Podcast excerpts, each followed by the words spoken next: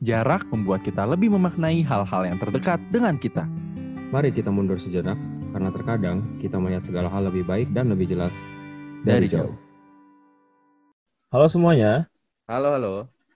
Halo. kembali bersama kami ngobrol jarak jauh. Yo, Ada gua Rexi. gue Yoel dan hari ini nih tamunya siapa nih Rex? Siapa tuh? Ada seseorang yang eh, apa ya? Menurut gua lumayan stylenya keren Wow. dan punya taste lah dalam dalam berpakaian gitu. Hashtag no bias. Ya. Ini nggak bias. ya, bias Kevin itu. ya? Oh itu nggak bias. Oke oke oke. Oke oke oke. Ya, kita sambut ada Adele. Halo Halo ada. semuanya. Halo Adele. Baik. Oke, halo semuanya.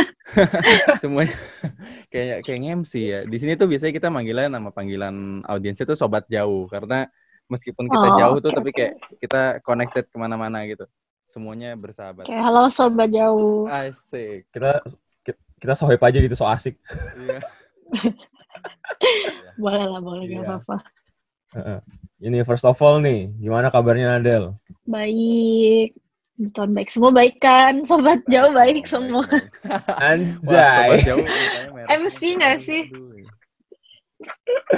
Iya nih. Kayak Jadi MC. eh, biasanya kita tuh ngomongin hal-hal yang kayak kita udah memasuki November nih, udah akhir tahun dan pandemi belum kelar.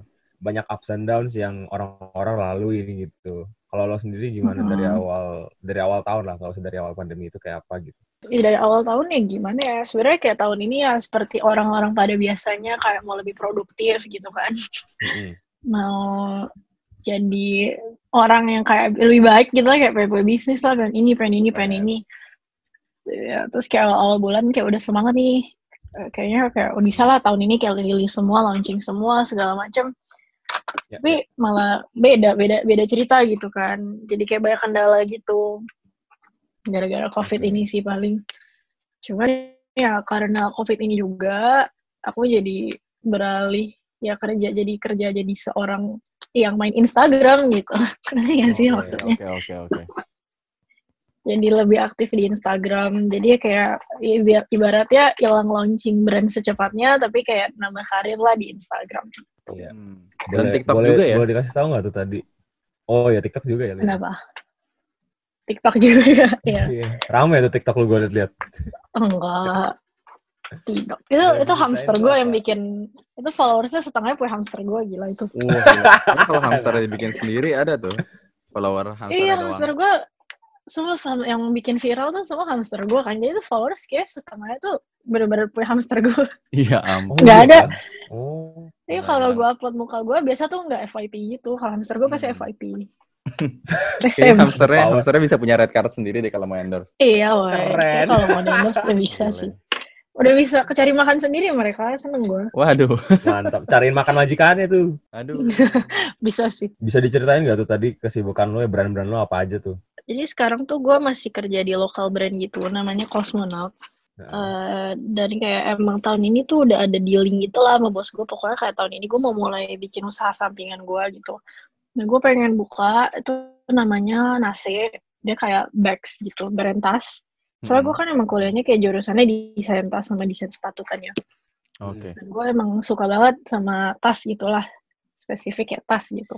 Iya. Jadi yaudah gue pengen buka brand tas sendiri di, di Indonesia. Mumpung kayak masih jarang lah gitu marketnya. Saingannya belum gitu banyak. Ya itu sih dari emang rencana launchingnya tuh dari awal bul dari awal tahun ini. Oh. Cuman karena, tahun, mm. tetap pertengahan ya. Iya, gara-gara apa namanya? Gara-gara COVID jadi produksi di tempat konveksi gue juga ini kan tertunda gitu. Oh iya iya iya sih. Terus gue lihat lu nambah-nambah nambah hobi baru tuh.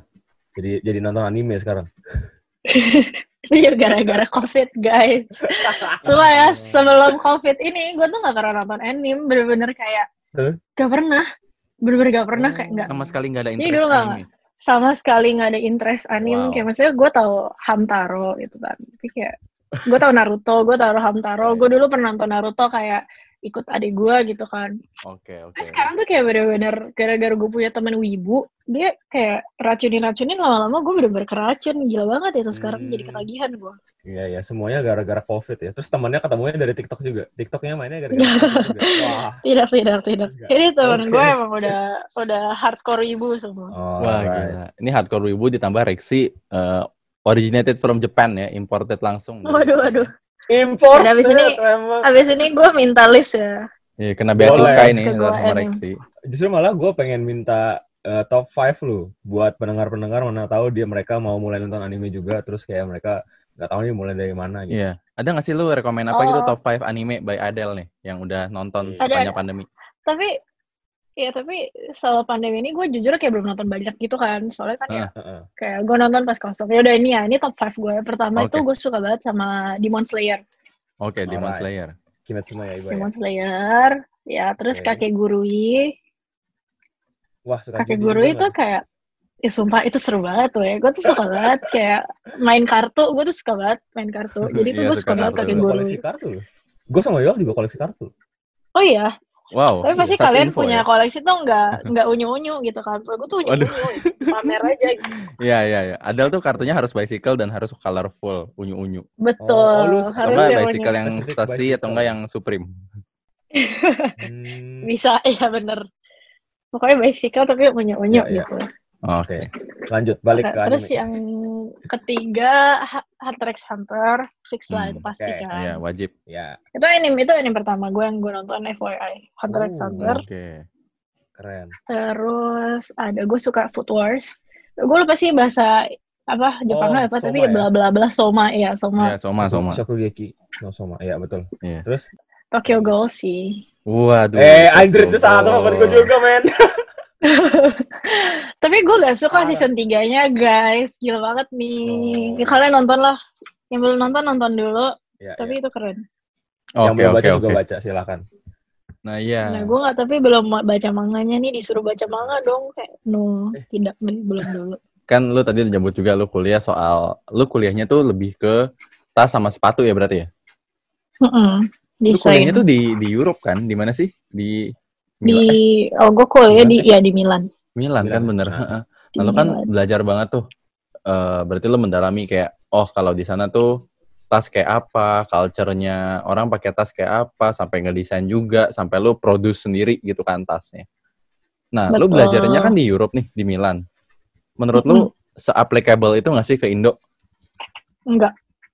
Sama sekali nggak? dari segi desain dari segi desain sih bener-bener applicable banget ya cuman kalau buat handcraft buat craftnya segala macam tuh bener-bener belum banget lah di Indo tuh emang masih Hmm, mungkin hmm, hmm. banyak eh, mungkin banyak di sini pengrajin yang kayak kalau kalian tahu kayak brand-brand kayak yang brand-brand udah gede lah kayak Dior, LV gitu-gitu kan mahal Iya. gitu kan nah itu tuh mahal juga karena mereka tuh handmade tasnya kayak dibikin sendiri-sendiri nggak pabrik Oke, oke. Oke. dan by handmade itu meaning kayak mereka tuh ada jahit tangannya nggak nggak pure mesin gitu loh Oh, Oke, oke, oke. dan itu kan kayak itu butuh skill lah itu butuh kayak waktu itu gue sempat kayak kunjungan juga ke pabrik mana gue lupa tapi mereka tuh bener-bener udah kerja di sana kayak 10 tahun Anjir. Oh. jadi kayak kerja mereka harus sekolah dulu sekolah cara bikin tas lah terus sekolah leadership gitu-gitu kan Habis itu baru mereka tuh qualify buat bikin satu tas Chanel yang kalian pegang gitu loh. Right. Jadi emang dari satu tas itu ya gitu. Mereka bener-bener craftsmanship-nya yang bikin mahal sih menurut gue dan di Indo ini masih agak susah sih. Sampai sekarang aja tuh gue baru ketemu satu orang yang menurut gue jahitan tangannya tuh rapih dan dia tuh jual mahal banget. Dan itu kayak ya maksudnya belum applicable lah di Indo lah. Reasonable nggak harga segitu? menurut gue wajar reasonable. lah. sekarang dulu dulu sebelum gue sekolah di sana tuh kayak apaan sih gitu kan. Kayak apaan sih kenapa iya. mahal banget? Terus setelah gue sekolah tuh setelah gue lihat kayak ya emang dari proses dari cara brand ini dibangun dari brand-brand mereka dibangun pun itu kan kayak historinya juga udah panjang-panjang kan ya Hmm. nggak setahun dua tahun itu brand bener-bener kayak udah udah udah lama udah tua banget lah jadi udah bikin Ya. brandnya udah selama itu terus kayak kualitinya juga kayak dijaga satu-satu lah segala macem Iya. itu menurut gue worth it sih worth it kayak maksudnya Betul. satu tas itu ini buat tas ya kalau buat baju buat sepatu itu gue masih mikir lagi tapi spesifik kayak buat tas aja menurut gue tuh worth it gitu. Iya, oke. Ya, ya. Lu ini gak sih, ketika lu udah decide kayak tadi lu udah ngeliat, oh difference-nya perbedaan yang cukup jauh antara uh, produksi tas dari sketch sampai produksinya di Europe dan di Indo, di Asia ya mostly. Lu ada hmm. penyesalan nggak ketika lu balik dari kuliah lu di luar negeri kayak lu ada nggak sih regret? Waduh, kok gue balik ke Indo ya? Padahal di luar negeri kayaknya bisa lebih apa kayak gitu. Hmm, jujur nggak sih. Soalnya mau bagaimanapun gue sebagai orang Indo pasti lebih mudah buat gue buat mulai bisnis di Indonesia gitu kan. Hmm, oke okay, oke. Okay. Okay. Kalau emang ya kan kalau emang misalnya gue mau mulai di luar pasti itu budget kayak bisa kali 10 oh iya iya sih kayak bisa bener bisa jauh lebih banyak dan kayak uh, mau gimana pun pasti ujung-ujungnya gimana ya susah lah kalau lu mau bikin brand di Europe itu tuh saingannya udah bener-bener itu kayak brand-brand gede tadi walaupun mereka punya yeah. local brand juga di sana local brand mereka pun tuh juga gak gitu inilah gak, gak sustain ya lokal brand di luar ya? gak sustain ya kurang oh. sustain dan okay. kayak mereka punya lokal brand juga kayak itu ya udah tas-tas modelnya biasa bisa leather leather kulit kayak gitu-gitu mereka gue nggak pernah lihat yang kayak bener-bener ini bener-bener gue ngomong lokal brand yang kayak small business kayak kita di Indonesia gini ya yeah. gue belum pernah ketemu satupun sih kalau di Milan kayak gitu karena kalo mereka mampu-mampu aja gak sih beli tas-tas yeah. gitu kan? Iya. Yeah. dan ya gitu sih paling kayak gue nggak begitu melihat kayak ada local brand atau small business di sana yang kayak sustain. Dan sampai gue orang yang bukan orang Milan tuh tahu gitu. Ngerti sih? Jadi kayak mungkin di sana ada teman tapi kayak bener-bener spesifik buat orang Italy only Oh, jadi iya, kayak iya, menurut gue kalau misalnya gue mulai di sana sebagai orang Indonesia itu akan agak susah gitu. Iya, akan jauh lebih sulit karena mereka sebagai orang lokal aja cukup sulit persaingannya dengan brand-brand yeah. gede ya luxurious. Mm -hmm ya kalau dibilang mau punya brand di sana gue pasti mau banget lah. Cuman kayak ya itu idealisnya aja tapi realistiknya ya ya lebih mending gue pulang Indo sih. Pulang Indo bangun di sini kayaknya marketnya lebih ada orang-orang juga lebih bisa beli. Lu produksinya juga nggak seribet di sana kan apalagi permit dan segala macem ya terus kayak ya siapa tahu nanti gue di sini kayak ketemu bener-bener sekarang gue udah ya buci doang gue udah ketemu konveksi yang kayak bener-bener rapih gitulah kerjanya buat yeah. brand gue. Gue udah lumayan seneng nih sama konveksi ini setelah setahun dua tahun cari konveksi. Cari susah banget guys beneran. Dan kayak nah, siapa tahu kalau si iya akhirnya ketemu pas lah. Kemarin aja abis launching gue ganti vendor lagi gitu karena belum pas juga ternyata. Makanya nih sekarang oh, kayak okay. lagi vakum dulu brand gue kalau emang si orang ini bisa kerja sama sama gue dengan baik dia bisa kayak tetap improve video punya quality ya siapa tahu kayak gue bisa gue internasional juga gitu kan. Itu kan kayak mimpi semua brand owner lah. Iya iya betul. Nah speaking of lifestyle lo nih selama di Europe versus Indo, lu kangen gak sih sama kayak how you wear your kayak segala macam lu layering lah baju-baju lu, coat lu segala macam itu kan kayak secara gue ya personally ngeliat orang pakai kayak gitu tuh kayaknya lebih lebih nyaman, lebih enak. Tapi when it comes to wah ke Asia, ke negara tropis apalagi, terutama Indo, waduh mau pakai long coat gitu kalau lu nggak naik mobil masuk langsung gedung rasanya nggak bisa sih ya. Lu kangen gak sih pakai yeah. baju gitu?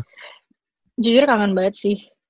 Kayak nah, bener-bener sekangen, sekangen, sekangen itu kayak pengen aja gitu kayak kadang lihat orang bule gitu kan kayak bikin TikTok pakai baju winter gitu kayak ya ampun pengen banget gue. Asli. Lu lebih milih streetwear atau yang baju-baju luar gitu, long coat gitu? Gue lebih milih digabung sih ke tengah-tengahnya lah. Okay. Soalnya ternyata tuh dulu kan gue feminim banget kan. Hmm. Gue kayak pakai rok gitu-gitu. Terus setelah gue menemukan kayak dunia per streetwearan ini kayak pakai kaos, pakai sneaker tuh gue kayak lebih kayak nyaman gitu tau gak sih pakai ya? Iya iya, iya sangat iya. mudah dipakai. Kayak dulu iya kayak dulu pakai flats, terus sekarang pakai sneaker kayak gue ngerasa oh sneaker tuh lebih nyaman gitu.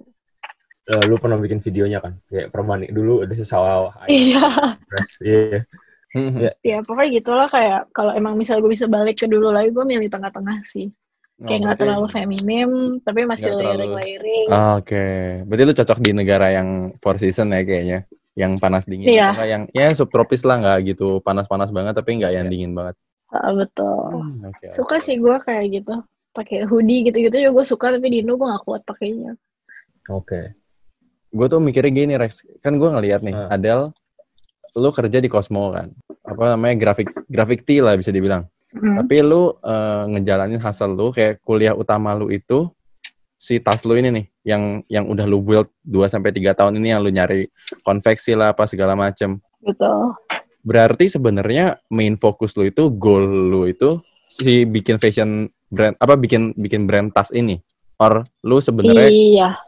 like you you love wearing streetwear in and doing and developing streetwear di Cosmonauts tapi lu juga suka bikin karena tas itu kan tas yang lu bikin bukan tas-tas yang kayak street anak streetwear pakai tote bag dan sejenis ya kan. Tasnya Mhm. you don't wear that pakai streetwear gitu loh. Lu lebih condong ke yang mana nih sebenarnya? Like deep inside lu lebih yang tas kah atau lebih ke si Cosmo Sebenarnya sekarang tuh kayak setelah gue liat culture streetwear di Indo juga udah mulai ini sih udah mulai kayak shift gitu loh. Jadi nggak streetwear streetwear banget. Hmm, hmm, hmm. Ngerti gak maksud gue? Jadi kayak udah bisa casual lah. Kalau nggak ya kalau dulu kan streetwear di Indo tuh kayak masih yang kayak BLP, anti social gitu kan. Itu zaman zaman waktu gue baru balik tuh yang kayak Supreme Supreme. Iya, iya, iya. Eh, setelah gue liat sekarang streetwear juga udah bisa. Kalau minimalis tapi lu pakai sepatu, kalau nggak kayak gombrong aja itu menurut, menurut eh, kayak udah definisi itu udah streetwear. Udah masuk ya? Dan kayak dengan itu juga Cosmonaut sekarang juga udah shift gak cuma streetwear doang, tapi kita juga lebih broad lagi marketnya. Ya sekarang kayak customer kita udah baik banget yang eh, cewek. Dulu kan cowok kan mostly. Mhm. Sekarang udah banyak cewek yang kayak pengen pakai kaos gitu-gitu gombrong. Lebih santai. Tapi mereka juga pakainya nggak buat street-street banget gitu loh. Jadi kayak menurut gue sekarang di brand gue yang Nase ini gue lagi coba biar bisa nggak feminim-feminim banget. Jadi di tengah-tengah gitu loh. Gue mau pokoknya kayak coba itu di tengah. Oke. Dulu waktu Ah, gue iya, launch kan emang mau coba feminim gitu kan. Iya. Iya. Cuman setelah gue minta tolong, kayak gue kirimin ke teman-teman gue yang kayak kebetulan mereka juga fashionnya kan eh, street. Street enggak, ya Hmm. street iya gitu kan. Dan cocok gitu, cocok-cocok aja. Jadi menurut gue kayak, oh bisa gitu. Jadi kayak gue akan lebih nge-branding Nase ini di tengah-tengah juga sih. Jadi kayak bisa dipakai feminim, tapi bisa dipakai buat santai juga, kayak buat street juga. Kalau lo mau keren, lo bisa pakai ini, lo feminim, lo bisa pakai ini, ngerti kan gitu maksud gue. Iya, ngerti. Nah, Jadi iya kalau ditanya lebih kayak- condong ke mana, kayak gue di tengah-tengahnya itu sih. Oke, jadi brand positioning lu tuh menggabungkan antara lu lu bisa pakai streetwear tapi lu juga bisa pakai tas ini sambilan gitu loh kayak the functionality Ya. juga match gitu kan.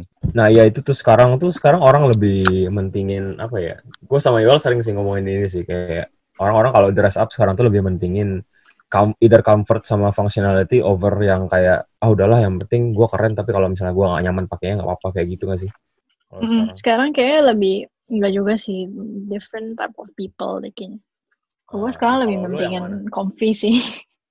kayak PW sih. gitu. Oke. Tapi pernah nggak lo ada di fase-fase yang kayak ah bodo amat lah yang penting yang penting gue keren tapi kalau misalnya heels gue sakit tuh terserah gitu. Ya, ya kalau some occasion pasti kayak buat beberapa occasion pasti adalah kalau misalnya ada acara formal gitu. Itu kan kayak mau nggak mau.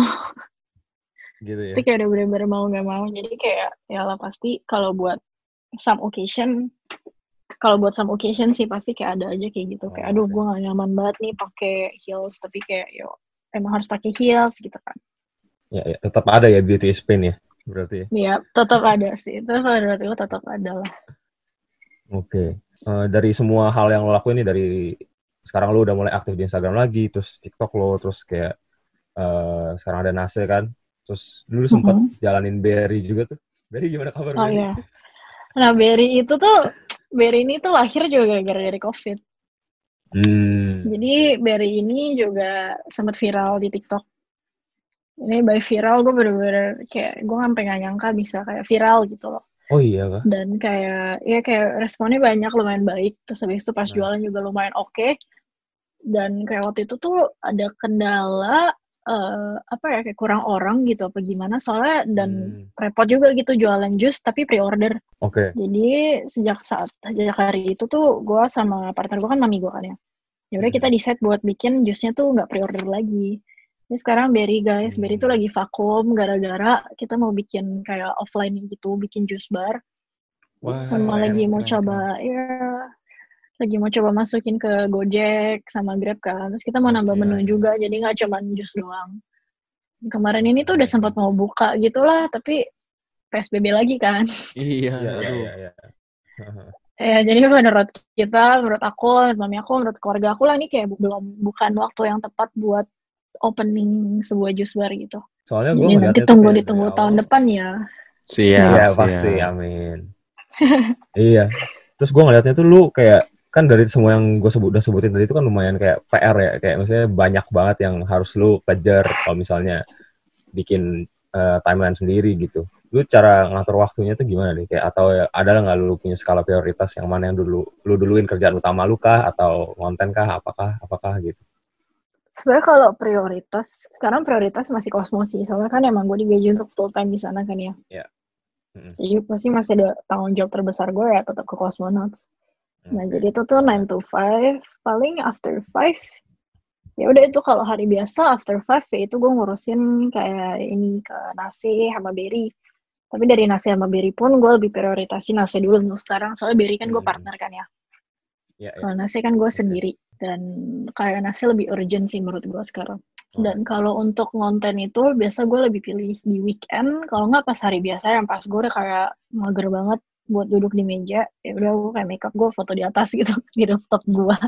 tetap ya andalan banget tuh atap Waduh, itu itu atap rooftop tuh udah paling iya tuh rooftop tuh udah paling gue sayang lah. Iya, kayaknya nggak lama lagi ada kalau masih ada pet, kalau masih ada aplikasi pet itu ada lokasinya tuh khusus atap rumah Adel. Adel Iya bener, ada seru pasti gue bikinin. rooftop and bar. Gila. Iya mau gue bikin bar ya di atasnya. Sebenarnya tuh rooftop iya. tuh itu rooftop tuh salah satu yang kayak mulai karir Instagram gue ya itu rooftop gue. Hmm, Ya iconic banget sih itu. asli udah renov kan Ini ya. ya? Udah, tapi temboknya jadi kuning guys. Sekarang lagi mau direnov lagi jadi putih. Beh, Oh. kan. Udah lah itu Mantap, cocok banget biasa. monokrom kan semen-semen. Beh, Ini bikin studio di atas. studionya rooftop cuy.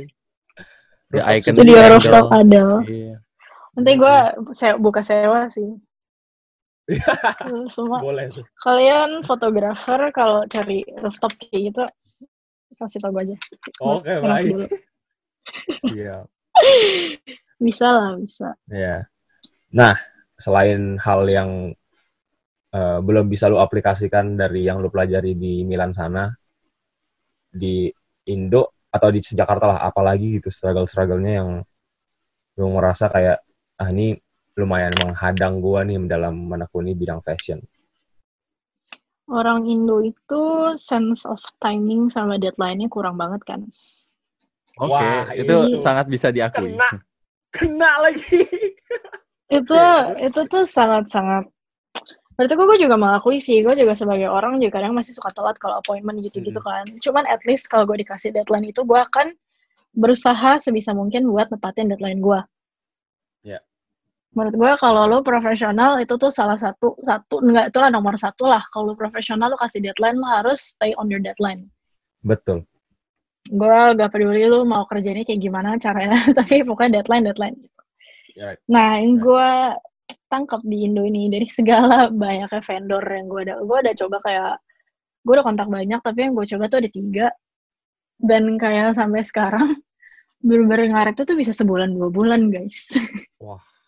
Produksinya itu dan gue kerjanya. sebel. Produksi dan kerjanya. Cuman sekarang ini vendor yang sekarang yang gue lagi sayang sayangnya vendor ini tuh emang kayak dia yang paling on time lah. Walaupun kadang masih suka dikejar-kejar tapi dia on time dan kerjanya bagus. Jadi gue udah oke lah itu maksudnya tuh kayak gitu tuh udah cukup gitu loh. Tapi yang sebulan dua bulan itu tuh kayak gue udah ya ampun. Kayak jangan gini parah banget lah sebenarnya. gitu. Itu parah dan ternyata setelah gue tanya ke banyak temen gue yang punya lokal bisnis juga gitu. Yang punya Iya, kayak bisnis tas lah, kalau nggak mereka yang kayak craft juga. Itu juga ternyata mereka kayak banyak ngalamin hal yang sama gitu. Kayak iya woy gue ini banget, gue lagi produksi tapi Hmm. lama banget gitu-gitu. Jadi emang Iya, karena emang di Indonesia lama itu kerjanya. iya kalau dari konveksi perkonveksian kayak gitu tuh kayaknya kelemahannya masih di situ sih nomor satu kayak ke on time-annya gitu tapi kalau mungkin printing baju gitu-gitu udah lebih oke lah cuman ini gue ngomong kayak Oke. produksi Yang tas jahit gitu ya?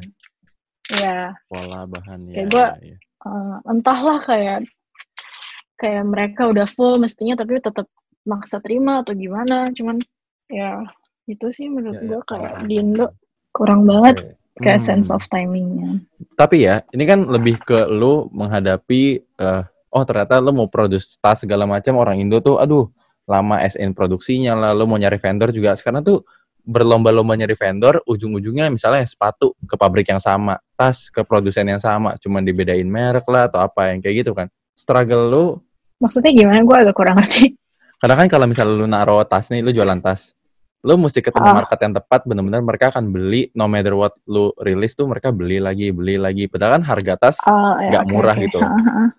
dan tas Ya. kan kayak orang pola pikir Indo tuh meskipun cewek beli tas tas tas tas tas tapi lama-lama tuh sekarang apalagi banyak banget yang pakai tote bag lah atau tas-tas yang gampang banget tinggal masuk masuk masuk gitu kayak untuk apa sih punya banyak Hmm. tas gitu kan pola pikirnya kan masih gitu lu Hmm. susah gak sih nge-reach mereka Em, jujur kayak dari dengan rilis satu collection gue belum nemuin struggle itu sih. Cuman mungkin nanti kalau udah long term gue baru akan menemukan. Cuman for now kan karena gue baru rilis juga, jadi kan apa kayak orang lihat gue punya brand, oh ya udahlah nih kayak baru rilis, baru ada model ini, jadi mereka tetap akan gimana ya? Gue juga nggak expect kayak customer gue tuh akan terus-terusan membeli tas gue gitu loh kayak Hmm. emang realis realistiknya in real life kayak kita kan bukan bisnis makanan ya iya betul jadi emang eh, emang agak susah aja buat bikin satu orang tuh terus-terusan beli eh, kita punya kita punya produk. Cuman ya solusinya ya udah kayak gue bikin model yang berbeda-beda. Habis itu ya udah gue usahain kualitinya bagus. Jadi siapa tahu kalau mereka bosen sama tas yang ini mereka bisa beli model yang lain. Cuma at the same time gue nggak juga nggak akan ngarepin mereka beli dua model tas gitu loh. Kayak emang ya gue juga sebagai cewek gue eh oh ya, ini gini gini deh. Eh, ini juga alasan kenapa gue nggak set harga tas gue tinggi tinggi soalnya gue mau reach market yang eh, gimana ya yang kayak fashion gitu loh yang kayak mereka butuh kayak banyak tas buat banyak look gitu oke nggak? oke I know I know ya Oke. ya selain iya itu bikin konten TikTok kan banyak nih tas yang mesti di mix and match gitu kan kelihatan wah tasnya Iya. banyak kayak gitu Ngerti, ngerti. beda lagi ini beda ya gue nggak ngomongin orang yang kayak boros yang udah emang banyak uang kayak kalau beli LV banyak tiap bulan cuma ini gue ngomongin orang-orang yang benar-benar suka fashion dan kayak emang masih student yang belum punya uh, uang buat beli tas yang mahal-mahal gitu lah. Mereka kan pasti Wah, kayak iya, iya, pengen iya. ya kayak pasti pasti banyak lah pengen orang tuh pengen gaya gitu kan. Ya gue juga Ah. sebagai orang gue juga kayak ya kayak tas kalau misalnya baju gue hitam gue pakai tasnya warna lain. Kalau gue bajunya warna ini gue pasti pakai tasnya warna lain.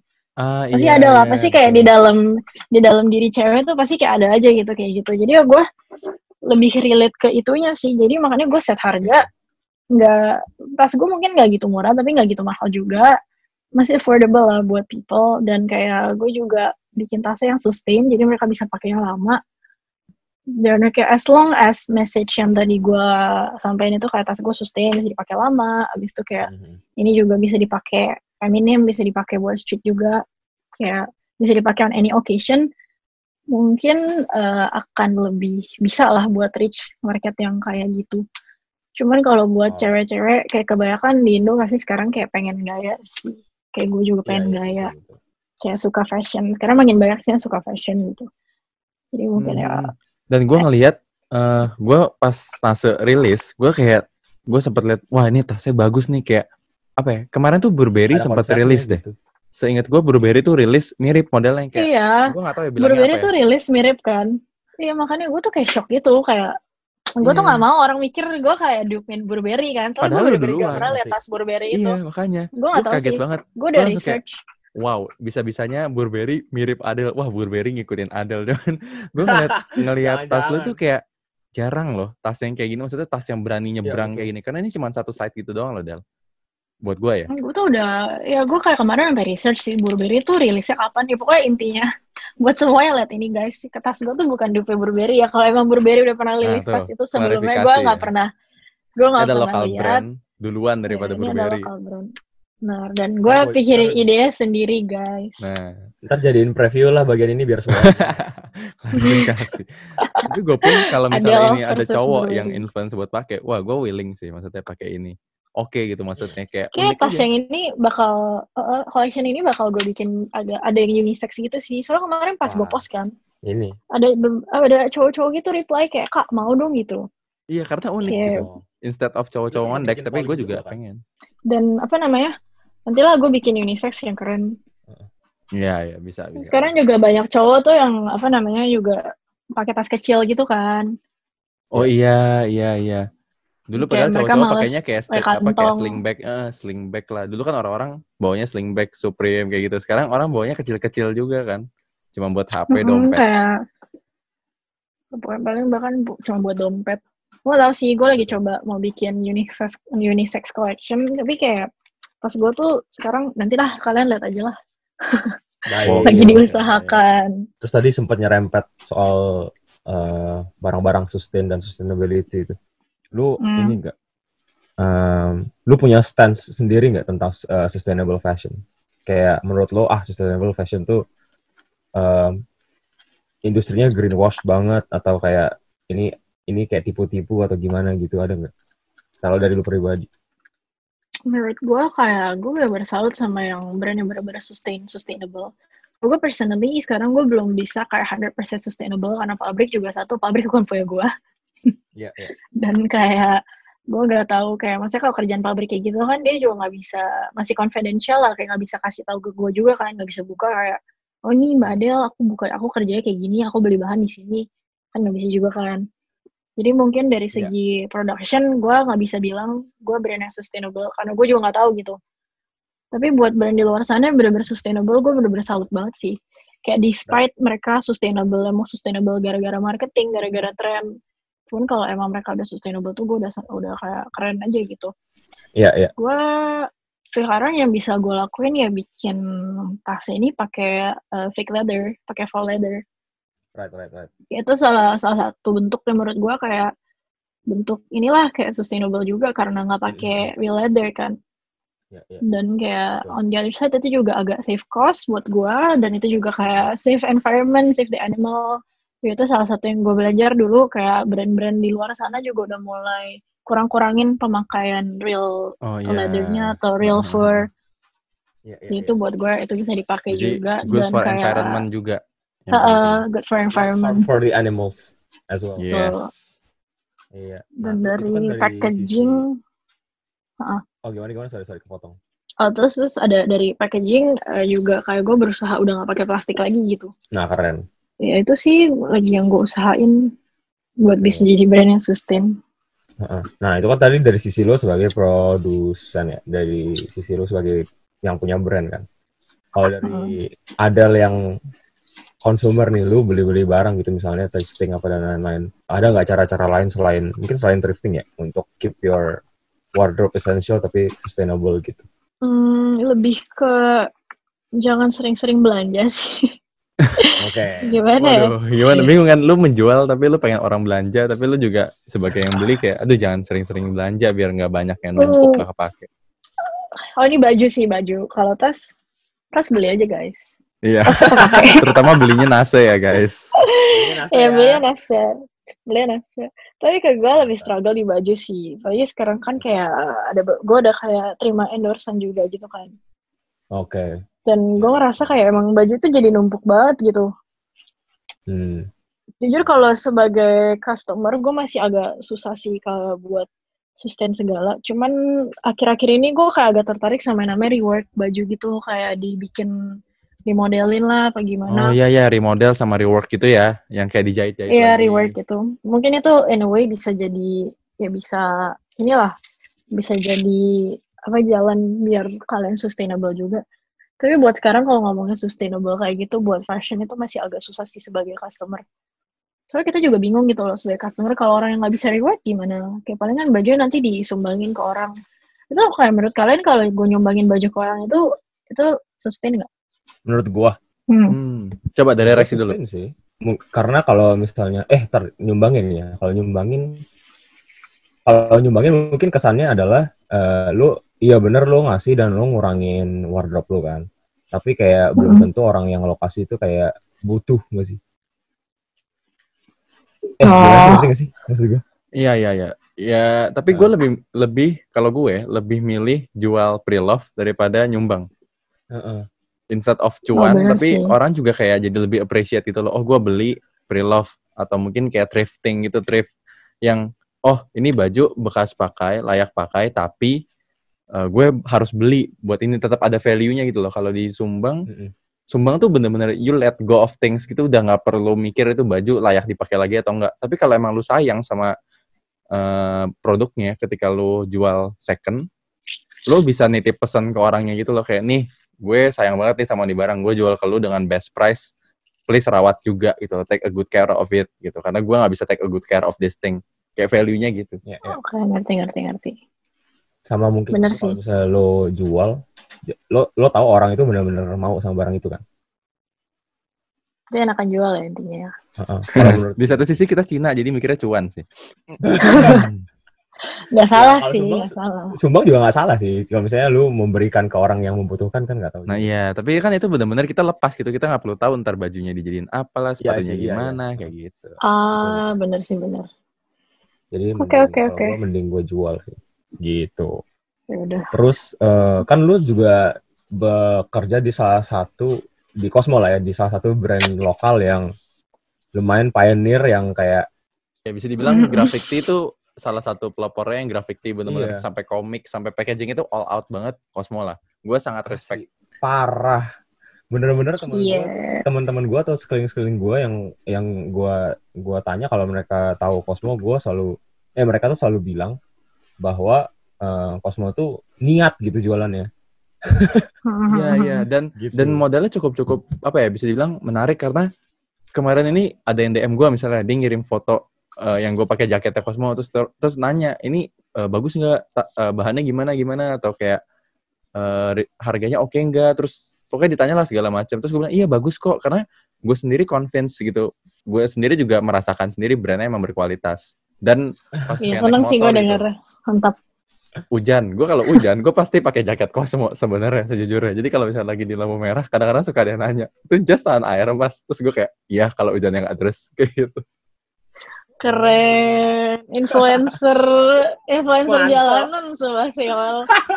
iya kapan lagi kan gue merekomendasikan Cosmo promosinya di lampu merah kan itu media media Keren, partner keren. baru tuh lampu merah Keren, keren. Lampu merah. Iya menurut menurut gue kenapa tadi gue bilang pioneer itu karena em, satu gue udah rasain sendiri bahannya kayak apa dan gue udah lihat kalian tuh packagingnya niat apa segala macam dan jualannya tuh bercerita juga gitu loh Heeh, ya kan nggak kayak yang cuman kayak you slap your logo and then you sell it for like 200 300 k. I'm, I'm not shading anyone ya. Gue nggak I'm not I'm not shade to any brands ya cuman maksud gue tuh kayak kalian tuh punya value-nya sendiri gitu loh.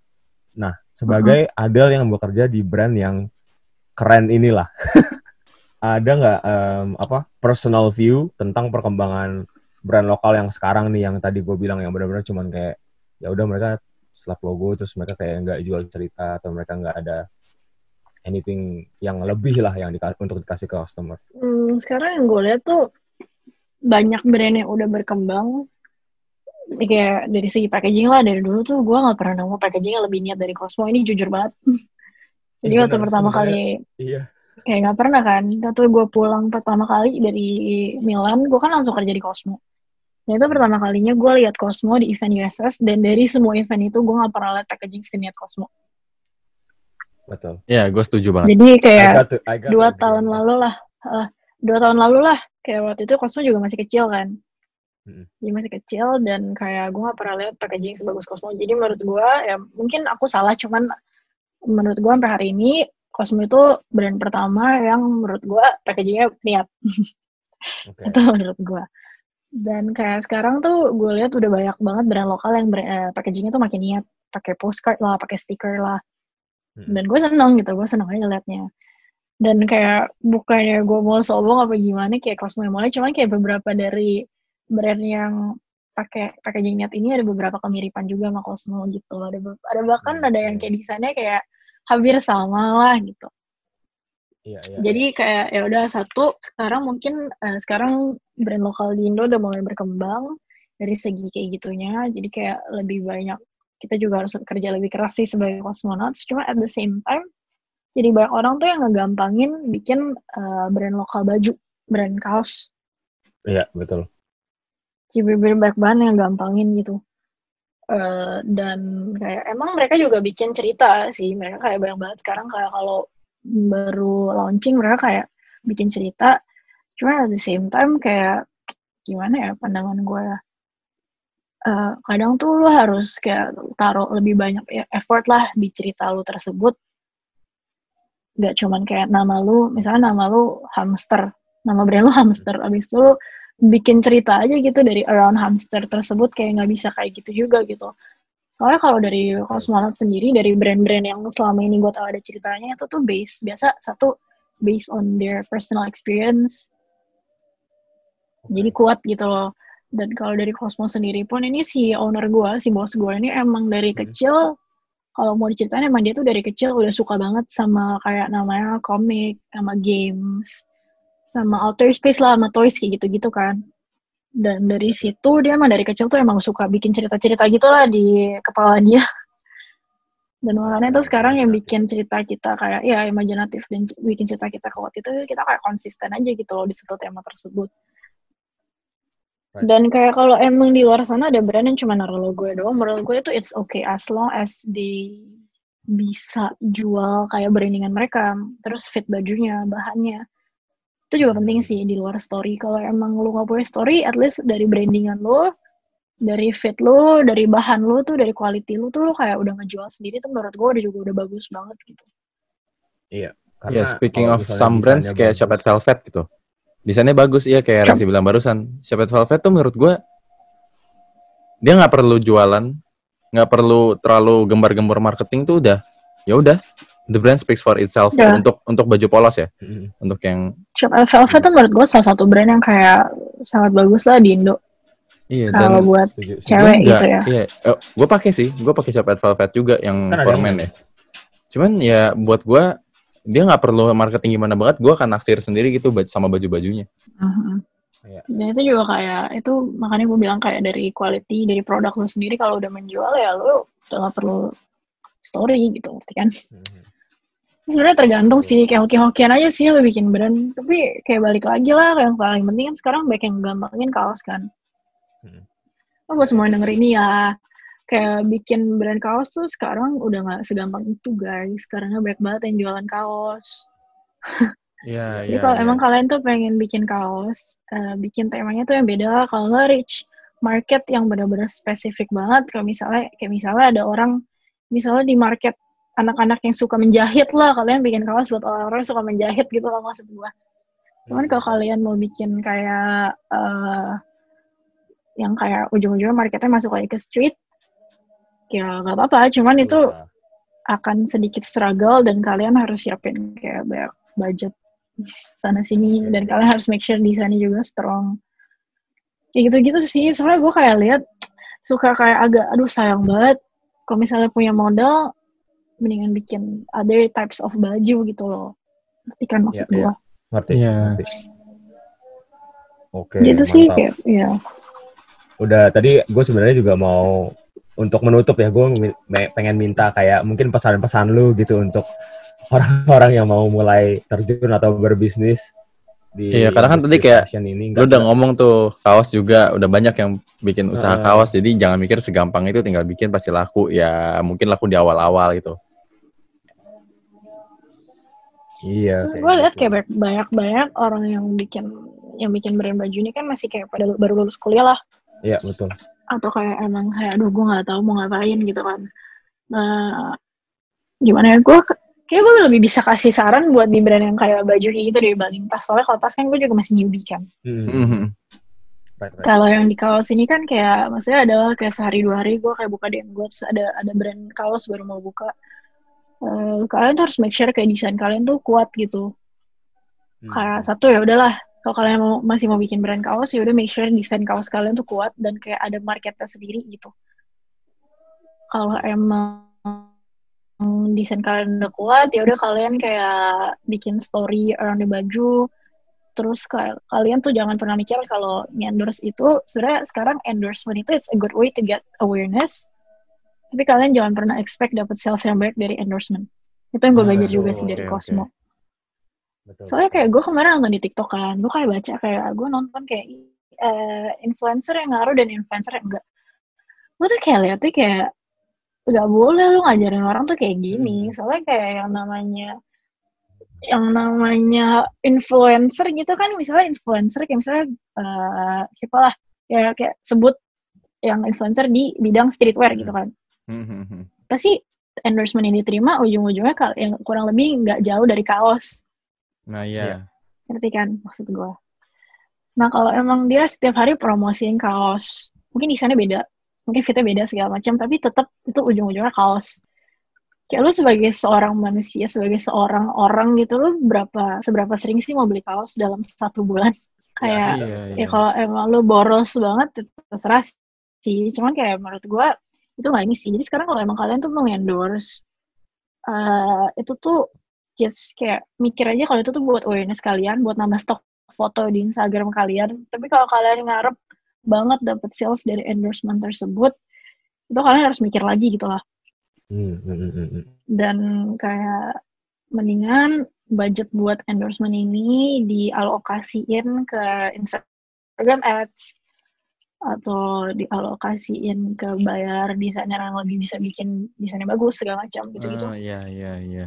Jadi Wah, increase the quality of the brand ya. Sekali. Iya, iya.